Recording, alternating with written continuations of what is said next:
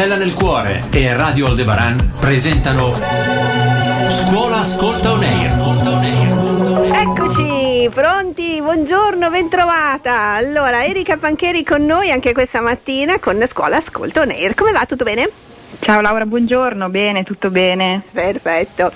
Allora, allora, ascolta, eh, questa mattina hai ricevuto, no, questa mattina, in questi 15 giorni, hai ricevuto qualche richiesta d'aiuto? Allora, guarda, cominciamo a parlare di ansia scolastica. Eccoli. È arrivato novembre. È arrivato novembre. Allora, ci Eh. sono un po' di accumuli, diciamo, per eh, la fine del primo quadrimestre, com'è? per l'avvicinarsi della fine del primo quadrimestre. Eh, guarda, allora, novembre e febbraio, da che mondo è mondo, sono i mesi in cui arrivano richieste di genitori, di ragazzi, anche abbastanza grandi in realtà, non parliamo qui troppo dei piccoli, che cominciano ad avere problemini ad andare fisicamente a scuola, quindi Sì. cominciano a fare assenze se non addirittura ad un certo punto a smettere di frequentare. E allora questo ci obbliga a parlare di, di ansia, intanto per cominciare, che poi a volte diventa fobia scolare fino a diventare proprio un ritiro scolare vero e proprio nei casi più gravi. Eccoli, eh, perché sì, l- diciamo che ci sono dei momenti di scolamento, non si è magari riusciti ad entrare nel ritmo? Allora, guarda, ehm, ogni caso è a sé ovviamente, se dobbiamo provare a tirare qualche filo conduttore che ci accompagna nel capire un po' meglio quello che succede, dobbiamo partire dal eh, raccontarci un po' come mai a scuola può arrivare l'ansia e Sì. più o meno, dai, arriva a Sì, tutti, certo, chi più chi certo. meno. Ehm, non è vero, se qualcuno ti dice io l'ansia non l'ho mai provata, mente, perché in realtà l'ansia, anche se non ci piace più di tanto, perché non si presenta benissimo e fastidiosa, però se è poco è funzionale, Sì. ci serve proprio perché ci tiene performanti, allerta, Ok. concentrati. No? Se invece diventa troppa, allora diventa quella che chiamiamo ansia cattiva, perché è quella che ti blocca in realtà e che le cose non te le fa fare. Ok. Quindi, fino a che noi andiamo a scuola con un po' di ansietta, e poi ti spiego perché ci andiamo con un po' di ansietta, più o meno ce la mettiamo nello zainetto e andiamo. Ma se è troppa, comincia a farci venire voglia di non andare e lì cominciano i guai. Questo ovviamente accade a scuola, perché parliamo di scuola, ma in realtà accade anche in tutti gli altri contesti, no? Certo, certo. quindi eh, è trasversale. Perché arriva l'ansietta?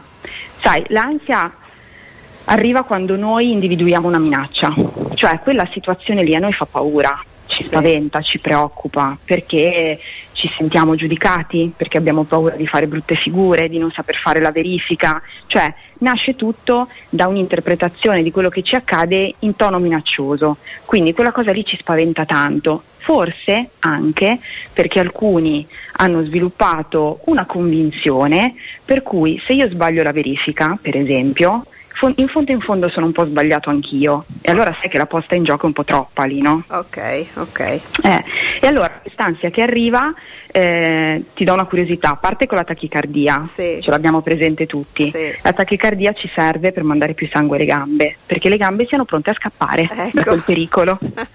Ma- Eh, sì. Però noi È non un- dobbiamo scappare Però, ah, in questo sì, caso.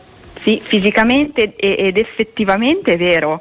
In effetti l'ansia, se dovessimo usare una metafora, è un po' come la sensazione che hai quando sei sull'orlo della fossa dei leoni, no? Sì. È un po' quella sensazione lì. Però cosa succede a un certo punto? Che di fatto, quando l'ansia è troppa, tu un modo per scappare in un certo senso ce l'hai. Perché o arriva il freezing, cioè non- eh, scena muta, foglio bianco, non ti ricordi più niente.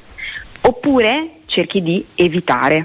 L'evitamento è quello che ti fa mm, non andare a scuola, farti venire a prendere prima, la giustificazione, cioè cerchi di evitare quella roba lì che ti sta spaventando a tal punto da farti venire un bel po' di ansia. Ok. Ecco il modo di scappare che è arrivato, Quindi si chiama comunque- evitamento. Ok, quindi questo ti permette quindi di non vivere l'esperienza, insomma. in- Eh sì, esatto. Eh, e- però poi ritorna questa esperienza perché per forza, no? Però forse che... preparandosi meglio, eh, c'è anche magari una sorta di non mi sono preparata adeguatamente, non ho studiato abbastanza bene, quindi c'è una sorta anche di senso di colpa, può anche essere questo. Uh, ci può essere quello, ci può essere insieme all'ansia, può arrivare il senso di colpa, può arrivare la vergogna. Posso anche saperla benissimo quella lezione lì. Uh-huh. Tieni conto che un modo per abbassare i livelli di ansia è alzare i livelli di competenza. I bravi studenti, quelli che studiano tanto, a volte sono dei grandissimi ansiosi, ma compensano studiando moltissimo, per esempio. Certo. Eh, quindi le dinamiche, ti ripeto, possono essere tante. Tendenzialmente è vero che tu dici poi però tu hai evitato una cosa che poi tornerà, eh, ma è proprio a quel punto che io poi comincio a non andare a scuola, in modo da non farla tornare. Ecco, e quindi questo è veramente un grave, è un problema, insomma. Però facilmente si può superare questa cosa o dipende insomma dai livelli di ansia che hai? Allora, dipende dai livelli di ansia che hai, ma si può superare in tutti i casi, nel senso che eh, adesso io poi magari in chiusura come al solito ti do due dritte, su, due indicazioni su come fare a minimizzare la probabilità che si possa andare in un vero e proprio ritiro scolare, quindi eh, come possiamo cercare il più possibile di evitarlo. Poi è chiaro che ci sono delle situazioni in cui se l'ansia è sempre tanta, molto intensa, molto frequente e anche per diverse situazioni, non, non, non, essenzialmente solo per la scuola, allora in quel caso eh, insomma, serve chiamare la cavalleria in soccorso, quindi una consultazione. Allora, riacciuffiamo la parola evitamento che abbiamo detto prima, okay. quindi l'ansia, come dicevi tu, può essere buona, poca, quella che ci tiene performanti, o brutta, cattiva, quella che invece ci blocca, ci può bloccare a tal punto da volerci fare scappare da quello che riteniamo essere pericoloso per noi, ovviamente non in senso fisico, ma a livello di autostima, di immagine, di giudizio degli altri. Però l'evitamento ha delle conseguenze. Intanto mm-hmm. che è bellissimo. Abbiamo sperimentato tutti la volta in cui dovevamo essere interrogati, è entrato il bidello e ha detto che la prof non c'era. Sì. Cioè, no, è una sensazione di sollievo fantastica che quindi se è capitata a caso ancora ancora. Se invece l'abbiamo creata noi riuscendo a stare a casa, beh, a quel punto abbiamo imparato che possiamo rifarlo perché è stato a quel punto bellissimo evitare la sensazione di ansia e quindi rischiamo che si ripeta più volte e qui parliamo di frequenza singhiozzo a scuola fino ad arrivare al ritiro scolare, quindi una sorta di loop che va a peggiorare. Ma poi l'evitamento ci dà un'altra conseguenza, non ci consente di andare a vedere che non sarebbe andata in modo così catastrofico come temevamo, okay. quindi non va a smentire i nostri pensieri catastrofici da cui parte un po' eh, l'ansia alla fine, quindi ci, ci, proprio ci fa rimanere bloccati nelle nostre convinzioni catastrofiche. E allora? Aspetta, faccio una domandina. Vai. A parte il soggetto che lo sta vivendo, che adesso ci dirai come può, cosa può fare, ma un genitore che si vede il figlio dire ti prego, fammi stare a casa, dammi la giustificazione, non sono pronto, la prossima volta così prendo un voto migliore, eccetera, eccetera, eccetera, cosa deve fare il genitore? Allora, non stai parlando con un integralista della frequenza scolastica, quindi okay. se abbiamo di fronte un figlio che a livello strategico quel giorno ritiene di non essere preparato, aver bisogno di più tempo, insomma non mi scompongo se dietro c'è un ragionamento che può anche essere funzionale. È chiaro che distinguiamo subito quando siamo in una situazione di questo tipo e quando invece siamo di fronte a un evitamento d'ansia, anche Troppo perché un po' di mal di pancia, che succede troppe volte, insomma. Sarà, esatto, ce ne accorgiamo. Allora, le indicazioni sono grosso modo queste. Intanto non minimizziamo, perché solo chi soffre di ansia particolarmente forte sa cosa vuol dire e minimizzare non serve assolutamente a nulla. Eh, non ti preoccupare, dai che passa, non farci caso, cosa vuoi che sia. Allora, intanto prendiamoci cura di quest'ansia che dà fastidio al figlio o allo studente, perché vale anche per gli insegnanti. Quindi non minimizziamo, diamo la giusta importanza, magari spieghiamo che cos'è l'ansia, soprattutto a quelli più piccoli, cosa viene a fare, che in realtà è un'amica che ci viene a dire oh occhio che quella cosa lì ti spaventa, cerchiamo di capire perché,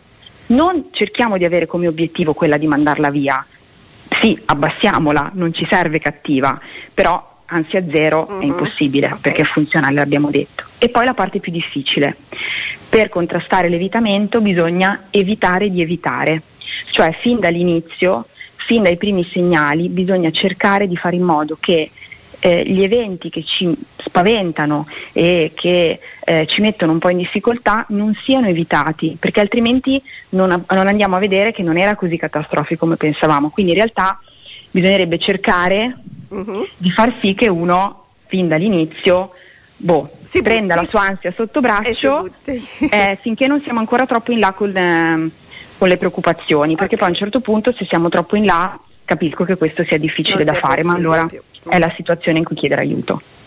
Perfetto, chiedere aiuto quindi a persone più competenti, insomma. Sì, lo psicologo scolastico per esempio. Mhm. Eh, è un po' in tutte le scuole? Eh, allora, eh, ultimamente la, frequ- la presenza dello psicologo è aumentata perché questo è stato l'unico forse vantaggio del, del periodo Covid perché ha sbloccato dei fondi, le scuole hanno questi fondi che possono, non sono di- direttamente eh, dedicati alla presenza dello psicologo ma ad altre cose, ma possono essere usati anche per quello. Quindi moltissime scuole in questo momento eh, stanno facendo dei bandi di selezione per lo psicologo scolastico, quindi è una figura che c'è, altrimenti c'è il servizio pubblico dell'ASL o ci sono figure professionali private. Perfetto. E allora direi che abbiamo concluso così no? questo argomento che si, si apre quindi a- alla possibilità di una ottima risoluzione. eh, Diamo anche questo, Sì, sì, sì. questa chicca di positività, insomma, ecco, anche nei momenti più bui poi alla fine in fondo c'è sempre la luce. eh. Il- Il sole splende sempre per tutti, come dice Tiziano Ferro. È vero, è vero. Esiste per tutti, anzi dice. Va bene, allora se volete scrivere una mail per una problematica che state vivendo voi o vostri figli, scuola.ascolta chioccioladioaldebaran.it in forma assolutamente anonima, la nostra Erika Panchieri vi risponderà fra 15 giorni, quindi il nostro appuntamento sarà fissato per venerdì, venerdì 2 dicembre. Ok? Esatto, alla Perfetto. prossima. grazie Erika, allora buon lavoro, grazie infinite. Grazie anche a te. Avete ascoltato Scuola Ascolta On Air. La nostra mail è scuola.ascolta chioccioladioaldebaran.it